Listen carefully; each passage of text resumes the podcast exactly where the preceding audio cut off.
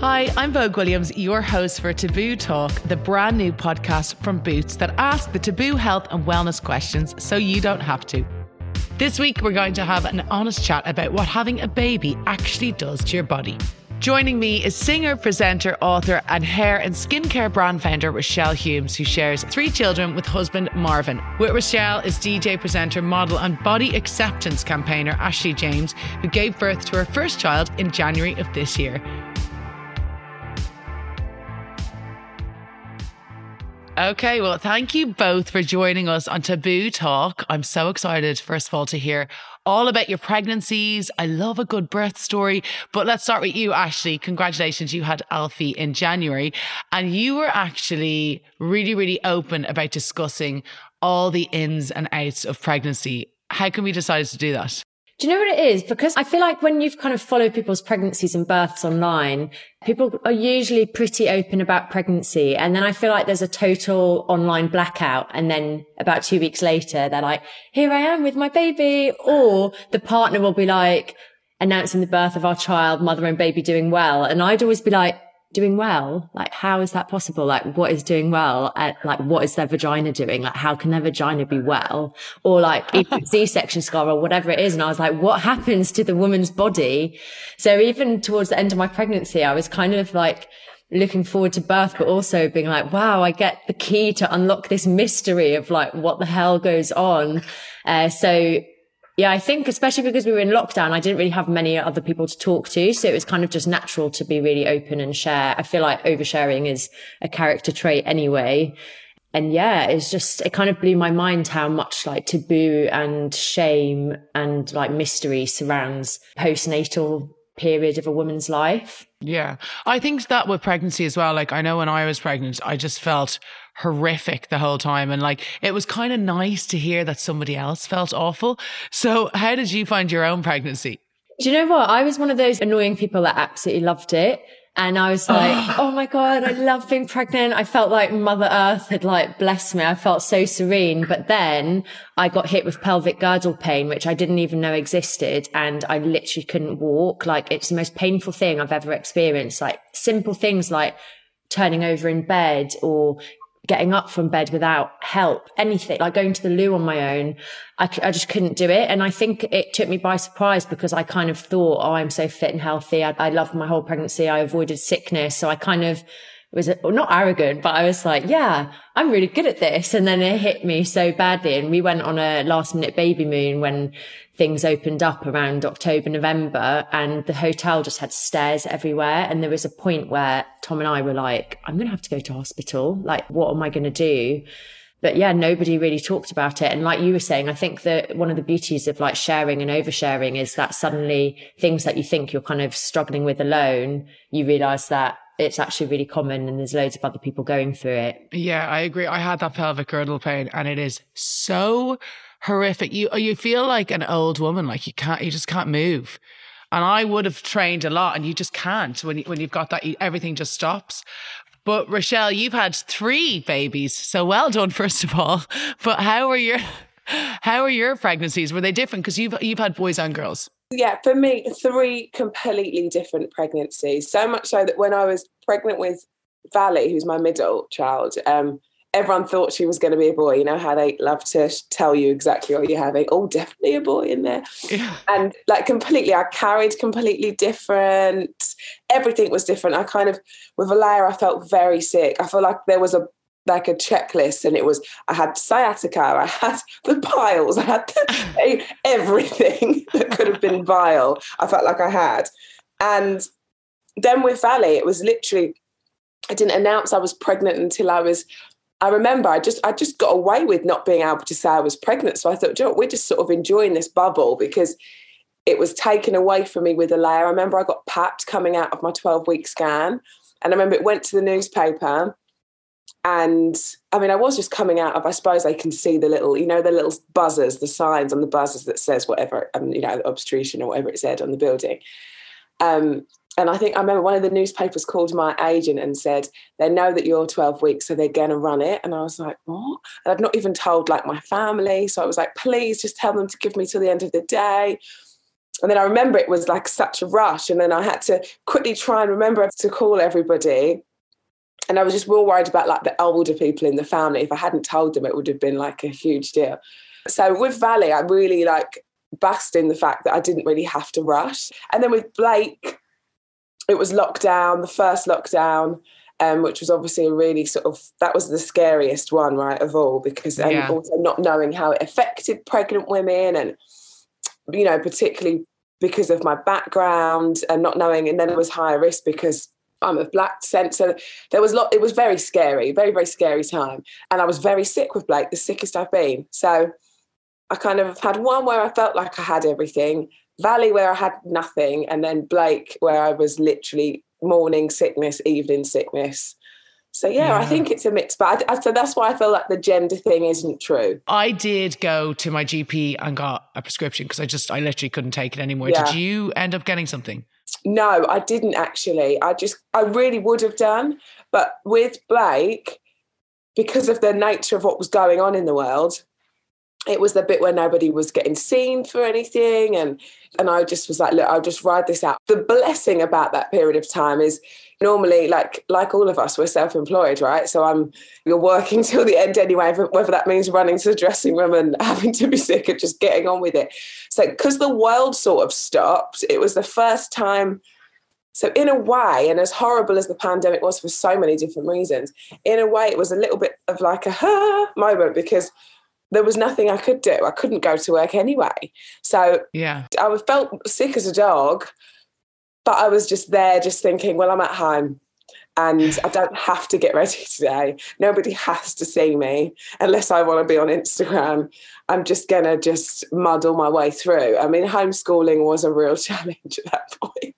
But I oh, had oh, Marv there, and we've never had that time also where we've both been at home for that period of time. You know, we we met in this sort of nature where we both live very fast paced lives, and yeah. So in a way, it was quite. We I just watched every box set and sort of ate every ginger biscuit and whatever else that was keeping anything at bay.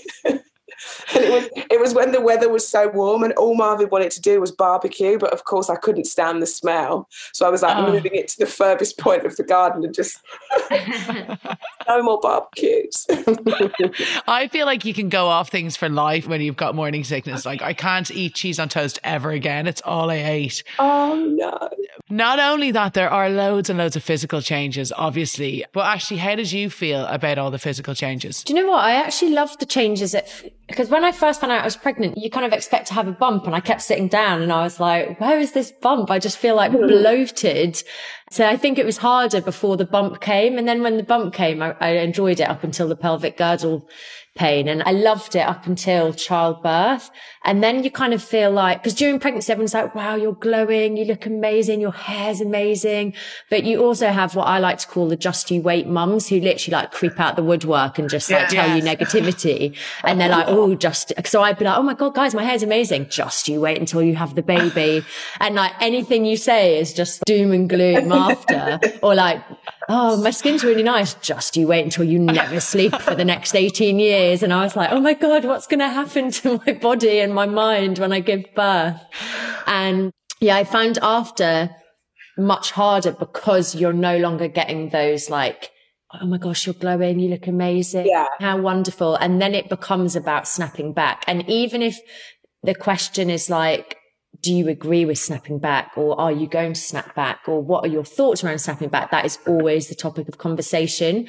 And so for me, it was quite surprising that I actually didn't mind all the changes to my body. I actually loved that I still kind of had a little belly like for you know a good few weeks after childbirth. But what i kind of wasn't prepared for were the physical changes in terms of like i had well have the worst piles that i don't even know if that's ever going to go away again. Obviously uh, Alfie was 9.5 pounds and it was a vaginal birth and i had really bad tearing so i had stitches. And so the concept of snapping back, I was like, that's not even the tip of the iceberg because I've got friends who did snap back without trying and they were almost like ashamed to show their body because they were, yeah. were so worried. And I've seen it with, you know, like Emily Ratter, like she puts up a picture and people are like, she's rubbing it in people's faces. And I'm like, no, that is literally just her body. Like, do you want her to hide away forever to make you feel better? And so there's just all this conversation around weight. And I was like, the thing is, I had a, a I can't remember the official term, but like I had a rectum prolapse, I had stitches, I had piles, um, my boobs were leaking, and I had the worst.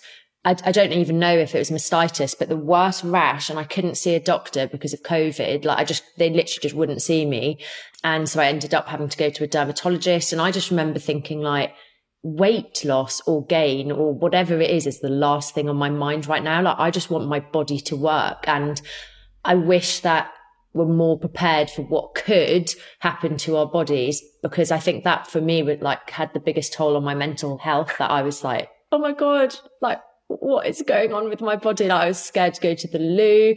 I was scared to like walk around because of incontinence. And I was like, I just didn't feel prepared for that because I was like, oh, maybe I'll keep my weight or maybe I won't. And I didn't think any yeah. deeper than that. Mm. But that's the thing, you know, in France, they all get, because actually, I know you've been to Mummy MOT and I went to see her. It's not something that you even think about your pelvic floor. Because I remember after I had Theodore and I stood up and I just like, weed. And I was like, what the hell just happened? But no one had told me that that was going to happen. And in France, you get six sessions with someone like a mummy MOT where you get like all buzzed back and your pelvic floor is really worked on. But like, I just don't think it's spoken about very much over here. And that's why it is amazing that you, you like speak about prolapse and things like that. And nobody I've never seen anyone come out and speak about something like that because people are embarrassed of it. But like, it is the reality of childbirth, and some people get it really bad and some people don't. But I think that everyone should think about or have access to someone like a mummy MOT. And the thing is, as well, I was like, childbirth just blew my mind. Like, I still don't really know how I and everyone else who gives birth does it. Like, however you do it, it's just this like insane thing. Like any other thing like that in the world would be under general anesthetic.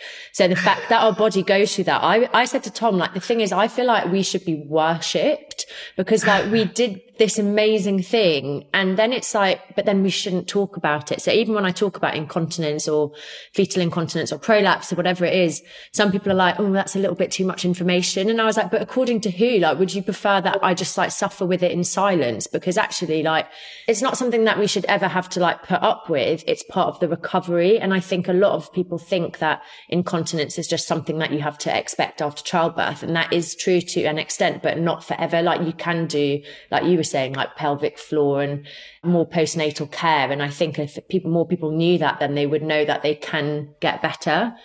If you have an operation on your arm or your leg, like there's going to be things that happen in that recovery time. And that's how I see childbirth and our postnatal bodies. Like I'm only six months postnatal and I, I'm still recovering. I always say to people like, I'm actually not ashamed of however long it takes for my body to recover and whatever that means, even though it's like gross and you're sometimes like, oh why can't I just be normal again?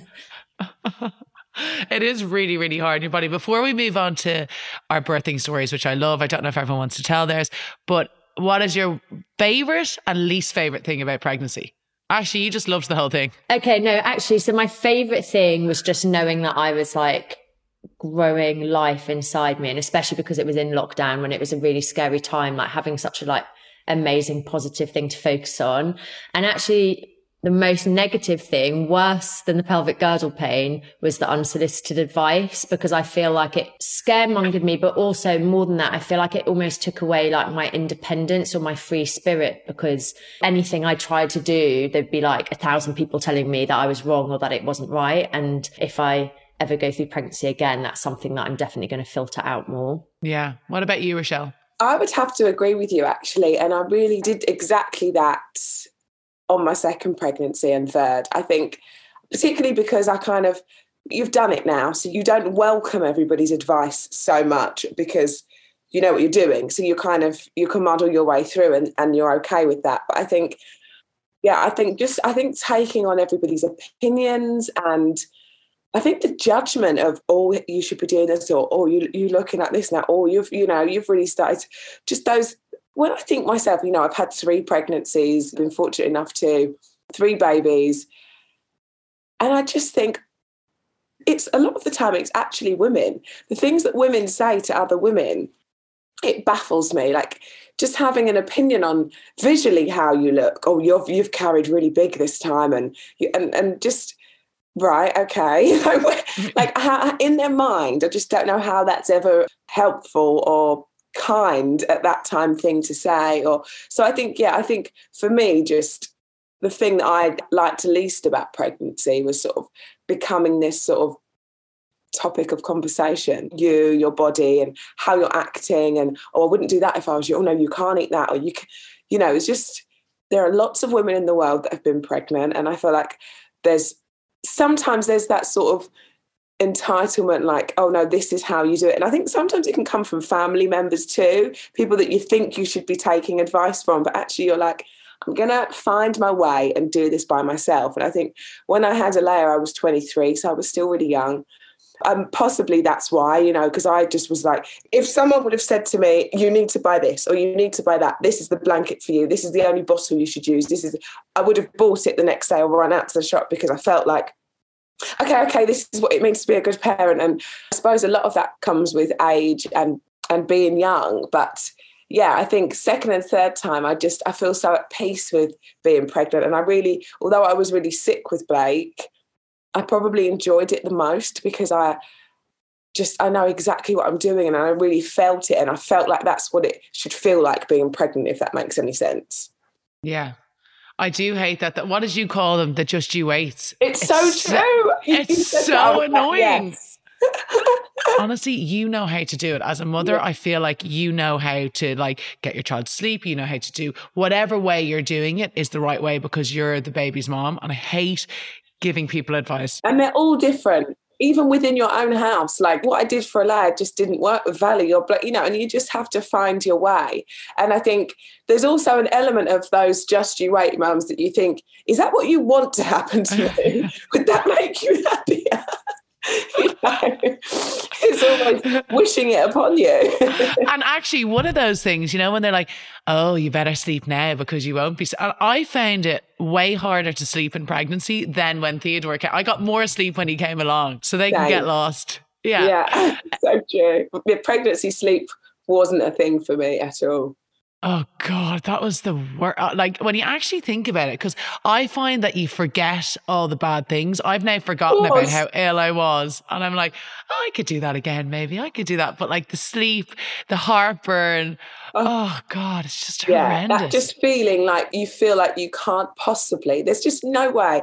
Um, and every time, and Marvin always laughs at me. I'll go, I think this is it now. I don't think I'll grow anymore. And he'll be like well, you know, you've still got like eight weeks left. I'm like, yeah, but surely that's it. And I always find those last eight weeks when you just feel it's just not possible. I can't even like, you know, I can't sit without being uncomfortable. Did you guys get really itchy at the end as well? It's because your skin is like stretching so much. And I used to have a belly piercing and my it was like ripping. And oh. I was oh. like, how much longer is this going to go on for?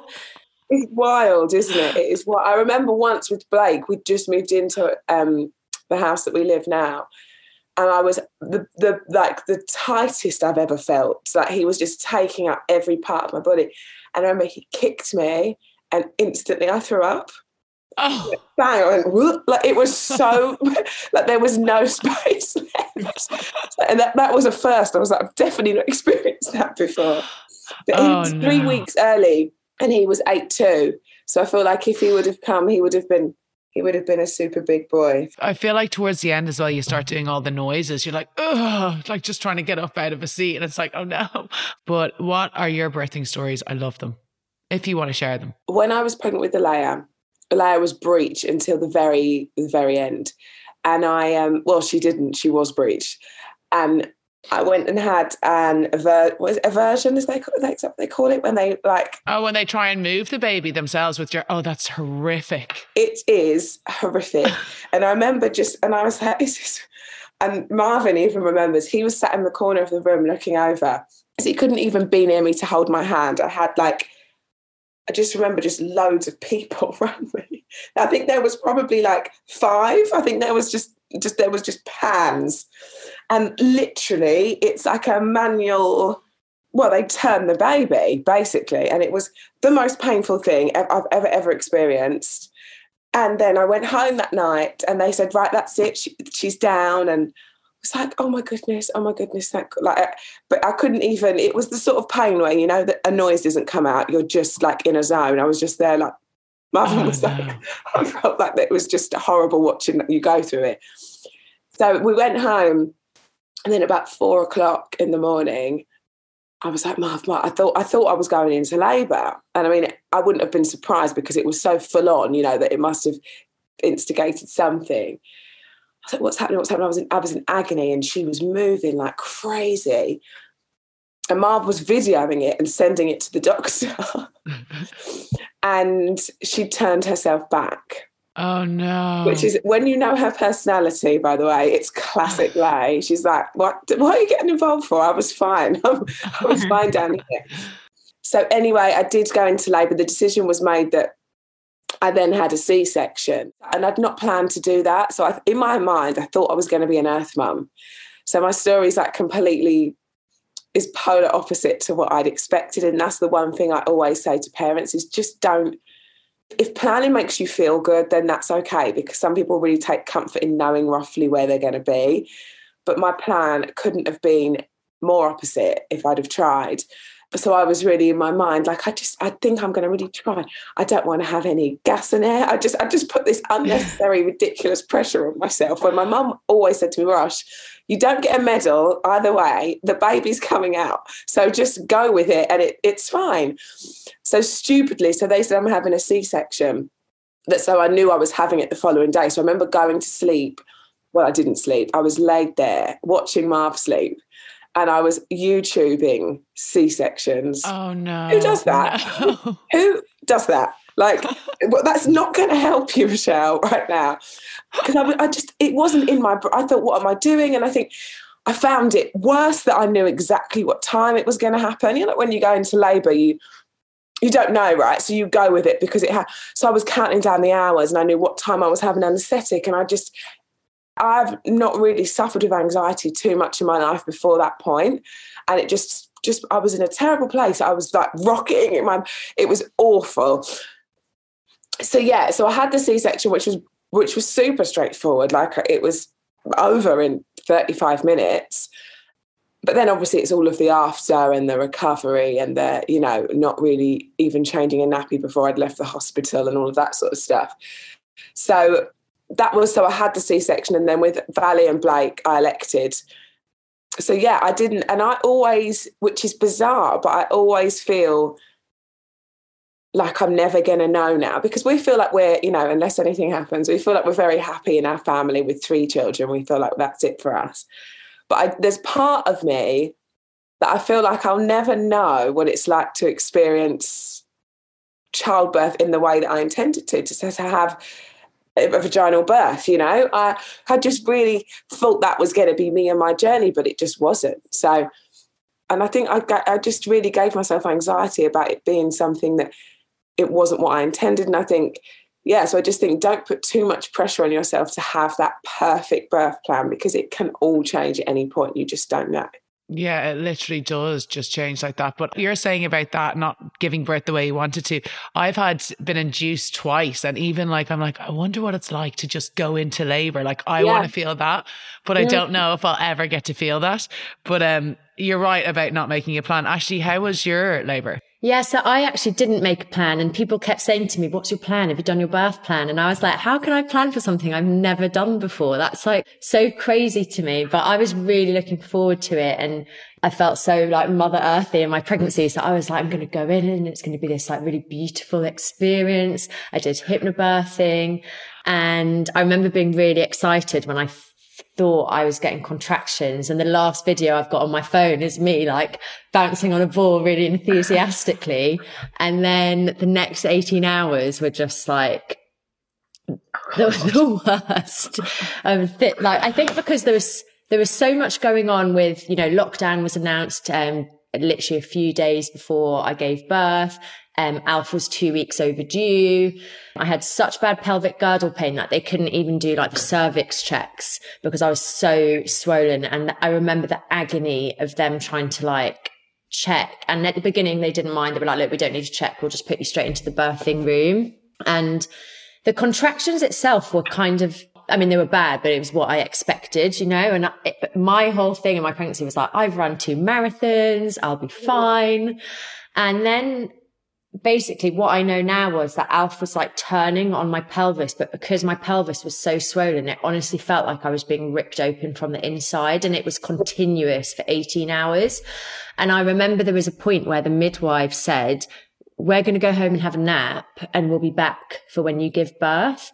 And I remember being like, you have time to go home. Like, where do you live? Like, how far away from, like, I was, and that just really kind of got to me mentally because I was like, you guys are going home for a sleep and then coming back and then I'm giving birth. I literally cannot do this anymore. and I, I did give birth just with gas and air. And I'd love to say that that was because I was like so brave and stuff, but I wasn't. I was like, cut him out. I was like screaming. I kept going to Tom, tell them I need a C-section. Tell them I need a C-section. And he'd go out and be like, Ashley would like a C-section. And they were like, we can't, we can't. It started. And he'd come back and be like, sorry, you've missed the boat. Like, it's not possible. And I was like, it is possible. Tell them. So even though I did, in the end, I did it with gas and air, like the pushing part, it was like what kind of a bit more what I expected, like something that was like incredibly painful, but you know, it, a bit like how I thought, you know, running a marathon is, you're like one more step, one more step, one more step. And to be honest, I was just so grateful that he was born healthy because there was a point where his heart rate dropped in the pushing. So I had to push him out very quickly, which is why I had like, you know, so many of the problems afterwards with my body. The whole bit of labor, I still don't know. Like, I'm in awe of you guys for doing it more than once because I was like, I actually feel like I don't know how I could do it again with pelvic girdle pain. Uh, so I think I probably would plan a little bit better now that I've been through it and I know, although the next one might be completely different. That's the crazy part of it. Yeah. What's the third like? Because I found the second was, it felt easier, but then I heard the third takes longer. So I heard, so you have your first baby and it's all kind of like, rushy. It's never really the way you want it to go. Second baby, I heard comes really fast. Gigi literally like flew out. And then I heard third baby is really slow. A couple of my friends are like, yeah, it's not as fast as what you'd think. Like, you know, I, you, I think we have weird sort of raised up with this preconceived idea that like the more babies you have, that you can like sneeze and they'll be out. my cousin's got six children. I mean, wow. she's incredible. She has six babies, but yeah, she's like you think that it it gets quicker. I think the process speeds up, like from the minute your waters break off. Uh, I think her process is quicker, but the actual delivery, she was like, have been longer. Yeah, which oh is no. which is mad. Yeah. Then after you have the baby, obviously you have the aftermath, and actually you've spoken a lot about that. And Rochelle, how was your aftermath? I think like anything, the first time was because for second and third, then I know what to expect, and I, and I kind of and prepared. It's odd because you don't, Ashley's right, nobody talks about that. And I think with me, like, it was unintentional that I didn't talk about it, as in, I was really just trying to find my way out of the fog. I fall into that bracket. I was talking about this the other day of mums that just sort of, I'm like, the baby's here. Because I take my hat off to anybody that can bring themselves to a place where they share stuff at that point. Or you know when you're going through something or I follow lots of amazing mummy bloggers that will just and I watch it and I'm like yes oh my god this happened to me too but at that point, I'm trying to get my way out of the fog that the last thing I'm thinking about is sharing it. So I find that so incredible when people can talk about it because I'm sort of like a latergram person where I'm like, oh, this was great. There was a few things that were, were awful, but my baby's here, you know, and it's sort of just like a, a bombarding post versus like in the moment. I think with Alaia, I found it was a weird time for me because I'd had a baby. I was young. So pregnant with her at 23, she came at 24. I was in a girl band, which was the kind of like a really surreal thing to be around four other incredible, fabulous looking women and have just had a baby. And I remember her agent calling us and it was like, Alaia was like four weeks old and I had to go. I remember I had to go on Lorraine and perform. Oh God. I was just like, I don't even I don't even remember how to leave the house at the minute. I remember Marvin being like, Are you okay? But I felt really like I had pressure on me that I had to do it because we had a single out and I didn't want to be the girl that let everybody down. And it's so funny. Like now, I would just be like, if someone called me now and it was with Blake, or if I was pregnant with my fourth, I'd literally laugh at them. I'm like, four weeks, I've got two other kids and you know I've got to sort out their sports kits and whatever else everybody else needs. There's absolute like I would find it funny. I would think they were joking, but there was a part of me because I was in a group and felt very much like do you know when you've got a hangover and you're like, it's fine, you've got to pretend that you're like okay at work? I felt like that, but with pregnancy. So I didn't want to moan or complain, or I just wanted to be like, no, I can still do this, guys. Like, it's fine. And I'm like growing by the hour and feeling awful. But I was just really trying to just still be that girl. Alaia weighed eight two as well.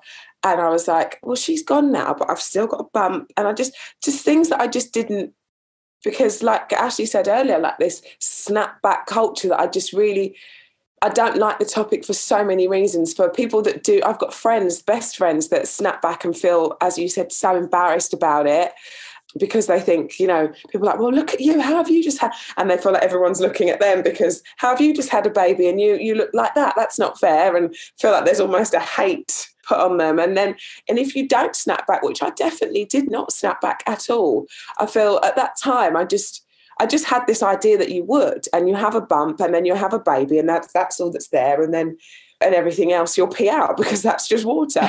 so I think I remember it really dawning on me when I was home. I was out of the hospital because I stayed in a few days because I'd had the cesarean, and obviously it wasn't a planned thing, and it was all a bit of a rush. And I got home about five days later, and I remember being in bed and I was really obviously sore and like you can't move from your core properly and it's all it's not very nice. And I remember turning over like that and I remember my belly falling on the bed because it was just like this just as it is after baby, right? Just that jelly. And I remember going, oh, and it was that thing where I thought, oh my gosh, there's not a baby in there now. But I just watched, and I remember saying to my, I'd rather the bump because it was hard. and just being really like, okay, it's fine. Just really just wondering, am I ever going to look the same? And then I went back to work really quickly, and I found that just like really the wrong move. And I just wish and I remember Marvin at the time was really like, I'd read, babe, I really don't think you should. But to be honest, whatever he said, I wouldn't have listened to because I just felt like I had to. But I just wish somebody would have said, Brush, we'll do the single without you. Like, it's totally okay. Be home, do your thing, and we'll pick it up at the other. I just wish that would have happened a little. But yeah, so I think and I think I just, and as soon as you're in a band anyway, or you're constantly surrounded by another group of women, you're gonna, people compare you, but you're gonna compare yourself more so, right? So yeah, I found the first time just that after bit really difficult and just like, and as you know, I had a C-section. I've never had like a big operation before, so it was just like wrapping my head around that, and obviously just being a mum. When people say to me, "Oh my God, what's it like having three? I'm like, no, honestly, for me personally, the hardest thing was from none to one because just your yeah. whole life readjusting and finding your feet and knowing that it's not like selfish Rosh and Marv anymore. And you know, there's always that person that we have, you know, there's our love of our lives, but it's just not how we were. Like even the night before we knew I was going to have a C-section, we go to bed together and it was still just us. We arrived in the hospital and it's just us. But you leave with someone that's always going to be it, it's just a it blows my mind getting my head around that whole concept that it's never just used to again. So yeah i think for me the but afterwards definitely naught to one was like the real sort of awakening. Now i feel i honestly feel like give me 10 kids they'd come you know the first one just comes and slots in like muck it it's it's mad. They just like it's just not a thing. It's like oh yeah he's there you forget because yeah, so I always think to any mum, it's don't worry. It's the first bit is the hardest, I think. Definitely, and I think what you said, you're bringing home a baby, and you're like, oh my god, I'm like, you're you're lack of sleep, but then like your whole body, actually, as you said, like you're wearing those giant maternity pads. You haven't had your period in like ten months, and then you just have this thing, and it's, it's like it's for three weeks though, like yeah. and sometimes longer. I mine is like five weeks. Yeah, oh, it's rough, no. isn't it? And they just and they do they send you home with these like I don't know if it's because I had the C section, but these weird like netted, yes. netted pants. And like then they just gave me. I remember um, with Alaia with the others, it didn't. I didn't fade me, but with my first, and they handed me this packet of. I could only describe as like surfboards. Yeah. Like, oh, okay, this is my life for the next while then. like so unglamorous, just vile. I know, but then then you go home and then you have those night sweats. Your boobs oh. are leaking. It's just like yeah. there's so many different parts to it. That's the breastfeeding part, isn't it? Those night sweats because that they are they are horrific. And did anyone else get that? So I, when I was feeding, obviously your uterus is contracting, but when you breastfeed, and I just got these just sharp pains in my stomach the whole time, but it was yes. just going back to normal. Yes, that was after Valley. I got that, and I honestly, if I hadn't, if I hadn't have had the baby a few days before, I would have thought I was going into labour. Yeah, it was so like, bad. Oh yeah, awful. Ashley, how was your recovery then? Because you said you're still in recovery. Yeah, I definitely feel like I'm still recovering, and I'm I'm still in my big knickers. And it's funny because it, it does like play on your mind. Like say with my identity, I'm like I want to be like that girl who's back in like her sexy underwear because I don't care if no one else sees that underwear. It makes me feel good, but. I'm still breastfeeding. I still have incontinence. And like a few times that I've been like, I'm going to put on my nice bras, like, a nice underwear again. It's just like so impractical for so many reasons. So I was like, I'm not ready to just like get back to it. And I think that's what was so hard for me is like you were saying, Rochelle, I feel like motherhood, you're almost like giving like new lenses to life. And number one, I felt so bad that I hadn't like supported my friends with children better. And I was like, oh my God, like they were going through all of this and I was just so oblivious. And so I even like apologized to loads of my friends, like, I'm so sorry. You must have thought I was such a bad friend. Like I honestly had no, I like, I just didn't know.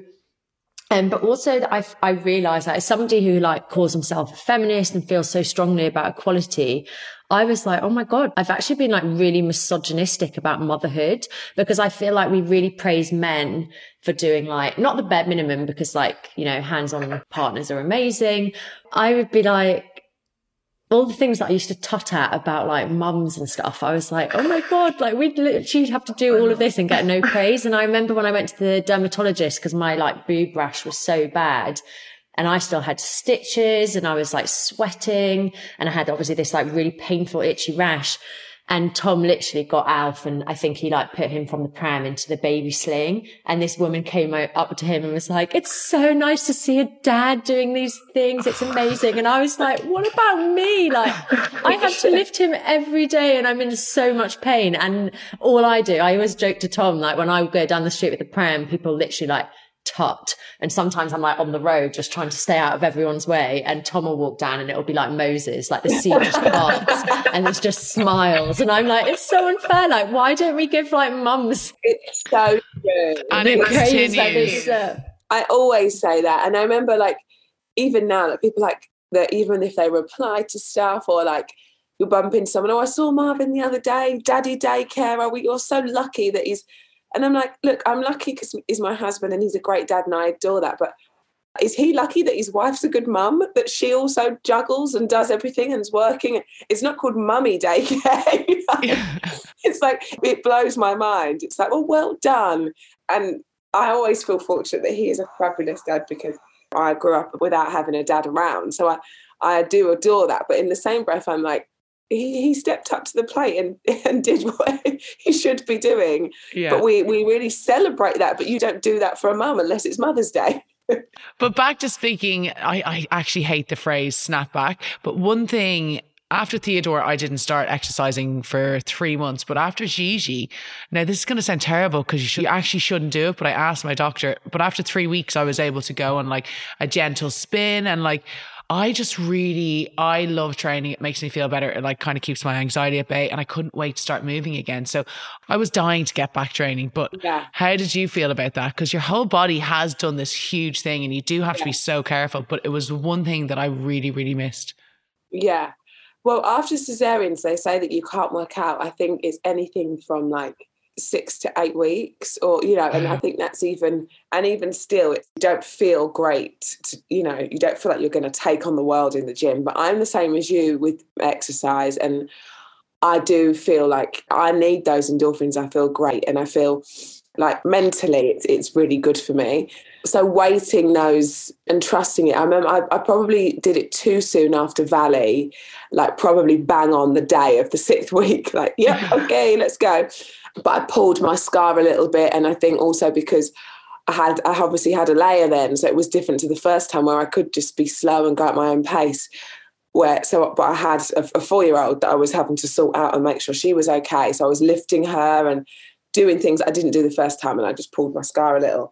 But yeah, I kind of I struggle in that first bit after because obviously I only know having a C section, right? So those first sort of six to eight weeks, I'm desperate.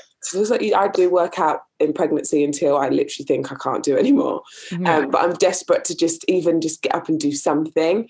So I find those weeks like painful. I'm like, I just want to do something just because mentally it really does help me but yeah, had I been able to do it sooner, I definitely would have done for sure. Do you know what? I actually still haven't really gone back to exercise, and I've always been the same that I love like moving my body. It's like a, a yeah, mental yeah. health thing.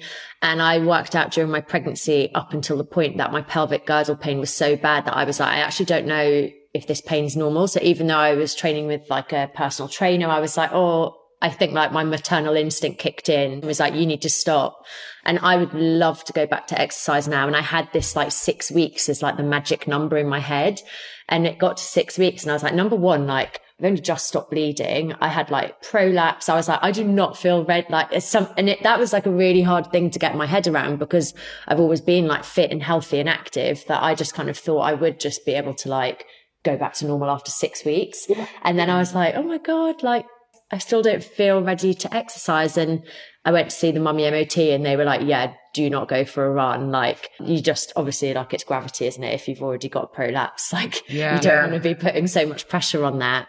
And now I would love to be able to exercise, but like number one, I don't quite feel ready. But number two, like I'll still breastfeeds all the time. And I feel like this is another thing that not that I struggle with, but that nobody kind of prepared me for that because I'm breastfeeding and he won't take a bottle like even you know doing this or anything in the back of my mind i'm like i hope he's okay or like am i going to have to feed him? Or when i if i'm doing tv there's always that thing in my mind of like is he going to need feeding? And then if they bring him in is everyone going to think that i'm like an unorganized person? Because i feel like you have to have two hats don't you? Like your motherhood hat and your yeah, career hat yeah, for some yeah. reason it's really hard to like merge the two.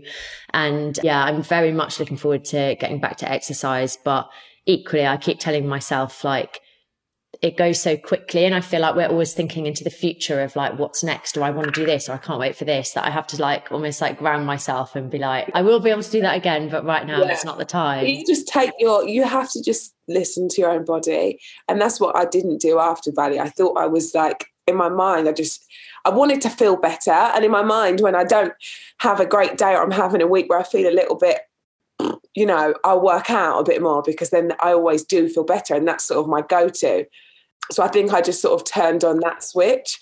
Whereas actually, I wasn't ready. I knew I wasn't. I was still not long after having a big operation and went for it, which is just not a good move. So I think you just have to. And you're going, yeah, there's like a phase thing, isn't it? A lot to be said for a really nice walk in nature, like especially with yeah, lockdown. Yeah. So I feel like I'm exercising. And also I keep saying yeah. to Tom, I keep being like, if Alf was a weight, I am working out all the time. You're so right. You're so right. Yeah. When you have a baby, your arms are the best they'll ever look because you just yeah. constantly have. One. My mom's like, "Wow, your shoulders look great." I'm like, "Yeah, it's Theodore. He weighs a ton." Um, but I think though you mentioned mummy MOT, I always go to a women's health physio before you start training because it is important that you're checked out and that you're not going to do any damage because you can do damage. But actually, if there's one thing you would like to advise or reassure listeners about what having a baby does to your body, what would it be? I think just know that everybody, uh, like babies, is different. So just because one person has an experience, don't let them put that onto you. But equally, like know that there are people that you can talk to or find online or whatever it is if you do need to talk. Cause I think sometimes it is scary, especially if it's your first pregnancy that people are talking about like prolapses and incontinence and leaky boobs and rashes, but some people never get any of those things. Yeah, don't underestimate your maternal instinct and don't think because it happened to someone that it will happen to you as well. And what about you, Rochelle? I think go easy on yourself. And I think that's easier said than done. But I think sometimes you really have to take stock and think whether you've just had a baby or whether you're pregnant, you're either A, made a whole human and brought it into this world, or B, you're currently growing one. Like I remember seeing something on Instagram, and I and I was I would I would say it to Marvin all the time. He'd be like, "What are you doing?" If I just said, "What, what are you doing?" If I'm so watching the telly, I'd be like, growing a whole human. What are you doing? you know? like, I just think you just need to take stock and remember what it is you're doing. It's absolutely incredible. And like Ashley said, don't take everybody else's stories on because that is really easy to do whether it's like a scary thing whether it's a whether the baby's arrived and they say oh and i'm like oh he's actually sleeping really well. I'm, I'm, I'm feeling go with those good moments. Don't feel don't feel sad about them or don't feel embarrassed that you're having those good moments and don't let someone burst your bubble by saying oh well, you just wait till the teeth start coming yeah. or you just enjoy it because you know guess what? When they teeth you might you might have a terrible time, but it might also be okay. Like I remember everyone scared me with the layer, and then I woke up one day and she had two teeth, and I didn't really know that. I didn't know she was teething because she was just really chill. Valley, you knew about it. It will all be different. Just you've just got to take your own lead and listen to your gut with everything. And you know, you learn your own baby basically because there's no book in the world that can tell you what your baby wants like you can because you're mum and that's that yeah totally agree one last thing that i would like to address is pre and postnatal depression I think a lot of women get baby blues. I definitely, and I never knew that that was a thing. I didn't have postnatal depression or anything like that, but certainly after like three or four days after the baby arrives, you just are so weepy at everything. Well, and I just, isn't that crazy? Yeah. How did you find it? I text anyone that I know that's just had a baby on day three, I will text them. It's the science behind it is wild because it's always day three or four, right? Yeah. The hormones kick in or something happens. And it's happened to me every single time. I remember Marvin saying to me, What do you want for breakfast? on day three. And I just went to him, cereal. I just, it was just uncontrollable. And it was, I had a friend on that day, and that was my first. And she texted me and she said, by the way, you'll get a surgery hormones. It's normally around day three or four, and you will just, you, you will feel that the lowest. You just will, you can't help it. And I, I was so pleased she texted me because I thought that I was going mad. I'd had this baby and I adored her, and it was an incredible time, but I just felt awful for like a few days and then I was okay and then it passed. But I think being armed with that information that I knew that it could just pass helped it pass, if you know what I mean. I think it yeah. was really it was really important for me to know that. But I didn't have fortunate enough not to have post pre or postnatal depression. But I definitely, as you said, Vogue, like in those first few days, something there's like a switch and it flicks and it isn't very nice. But as I said, I know what that is now. So I can almost laugh at myself in that situation because I know what it is and I feel strong knowing that, if that makes sense. Yeah. And you can kind of prepare for it as well. yeah. I did the second time. Yeah.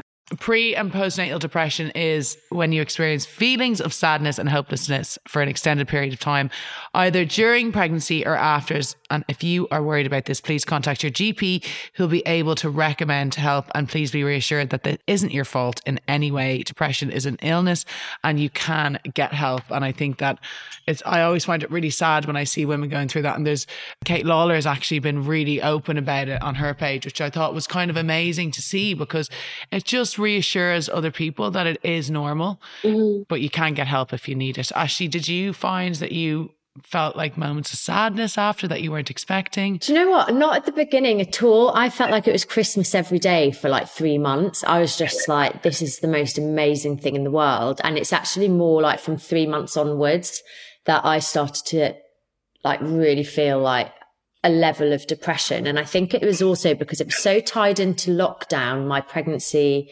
and well, that newborn phase. Yeah. That I was just like suddenly like, oh my God, like life has changed so much and I can't decipher if it's motherhood or lockdown or a combination of all of those things. And yeah, sometimes I find it when it like, you know, for example, yesterday or like, you know, whenever it is that Tom will be going out with his friends and I'll be like at home and I'm like, I used to go out and have fun. and now I'm like, I've got this responsibility and it's the best responsibility. But sometimes I'm like, I just want to be free. Cause even if oh, you go out, it's different because you're thinking like, oh, well, I have to get up early or is he going to be okay in the night or whatever it is. And so, yeah, I definitely go through like waves of yeah, like I think depression as I'm getting to grips with the fact that life has changed so much and that's an amazing thing, but it's also like a, a, scary thing. And it's like this reality check of I can never just leave the house anymore. yeah. Yeah. For sure. When you get a flight, that's like, I remember sitting on a plane and getting tea and reading a magazine and falling asleep. I'm like, that's never going to happen again, ever.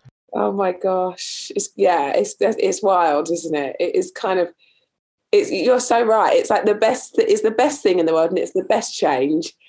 But at the same time, it's change, right? And as humans, yeah. we don't adapt to change well anyway, especially like a life changing change. well, that is actually all we have time for today, girls. Thank you so much. I loved those chats. Thank you. Bye. Please rate and review the show if you enjoyed it. It really does help to get the word out. And if you're pregnant or a new mum, Boots has their biggest ever baby range available from biodegradable wipes, bamboo nappies, and Rochelle's My Little Coco range to iCandy buggies and Mothercare clothing that can help during this exciting time. Discover how you can feel as good as new at boots.com.